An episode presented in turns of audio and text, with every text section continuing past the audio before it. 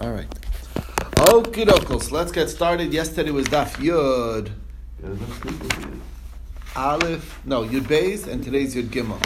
Yud Beis and Yud Gimel. So we'll do a review of Yud Beis, get and then uh, learn today's Daf. You come late with six ten. You went with six twenty.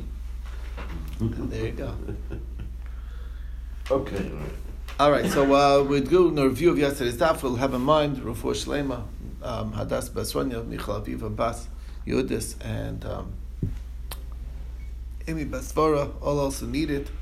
And we'll start at the uh, bottom of the page, our review on daf Yudal from the page at the bottom.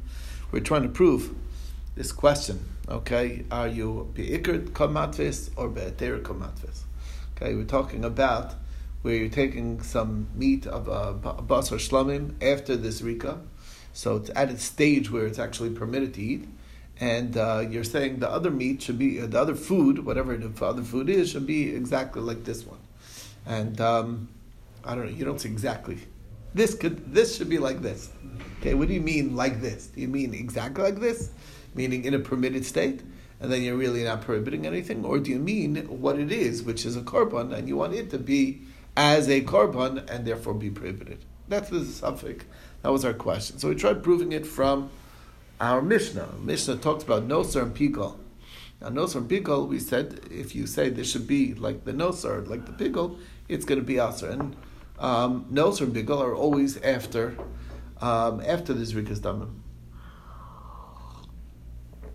So um, isn't that a good? Uh, um, so and yet we see that that it's aser because it's beikir kamatvis. So that's our answer. So Rav Huna, Bered Rav Nassan says no. We're talking about nosar of an ola. It doesn't prove anything because the ola is always aser, aser before, aser after.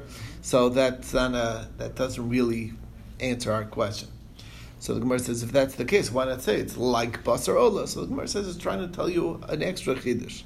If you would say basar ola, of course it's going to be aser because you're attaching it to a korban. But if you say nosar and pigul of which is um, an iser, so you might think that your what you just did was your noder b'davar ha'aser, not noder b'davar ha'nodor, which is no good anymore. It's not a valid neder. Um, we'll see more about this question, but anyway, so that's why I had to tell you that no, we look at it at the, at the what it is, which is a korban. Okay. Um,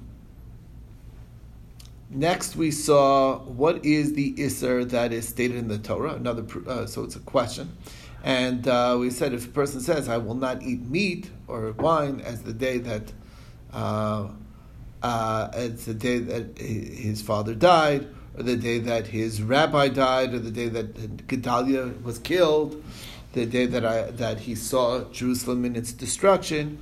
And Shmuel says that he had made a vow on that day. So, in other words, that day happened, and he made a vow on that day, and now he's attaching to that day. Now, we're assuming is is that he's attaching to that day of the week, and therefore we're saying is that you know you're, you're saying that this should be like the you know Sunday, uh, which is the day that whatever day of the week it is, and um, and even though there's many mutter Sundays, so why don't we say that basically that's like sort of a proof that you're you're being matfis in the ikr, not in the in the not in the uh, not in the permit, not in the heter.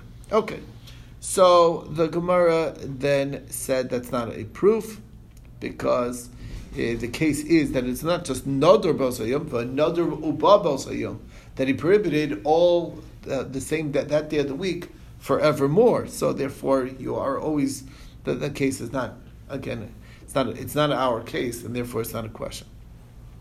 We tried another um, proof. Ravina says, I have a proof from, it says in the Mishnah, Kechalas Aaron, Trumaso, your mutter. So that's if it's Kechalas Aaron Trumaso. But if it's Ketrumas Lachmi Toda, then it's going to be Aser. Okay? So, um, so that's the implication, because it's only Ketruma, so that's not. Truma Balachmi Toda would be mutter. I is in Trumas Lachmei Toda after Zrikas Hatam. So you see that it's um, it's be, be, it's ikro kamatvis and not be'atir kamatvis. Okay. So the Gemara says, no, no, no, it didn't mean that. It meant Ketrumas Halishka would be Asar. But trumas lachmei toda would be mutter. So why not say lachmei toda? Isn't that? And of course, it is truma. Lachmei toda is the extra chiddush. The answer is is that trumas lachmei toda is trumaso. Trumaso is a broad term for all the trumas that go to the kohen, including the the, the part of the tithe that you give from the korban toda. Okay, uh, which is the forty loaves you're giving for different of the one from each species. Anyway, um,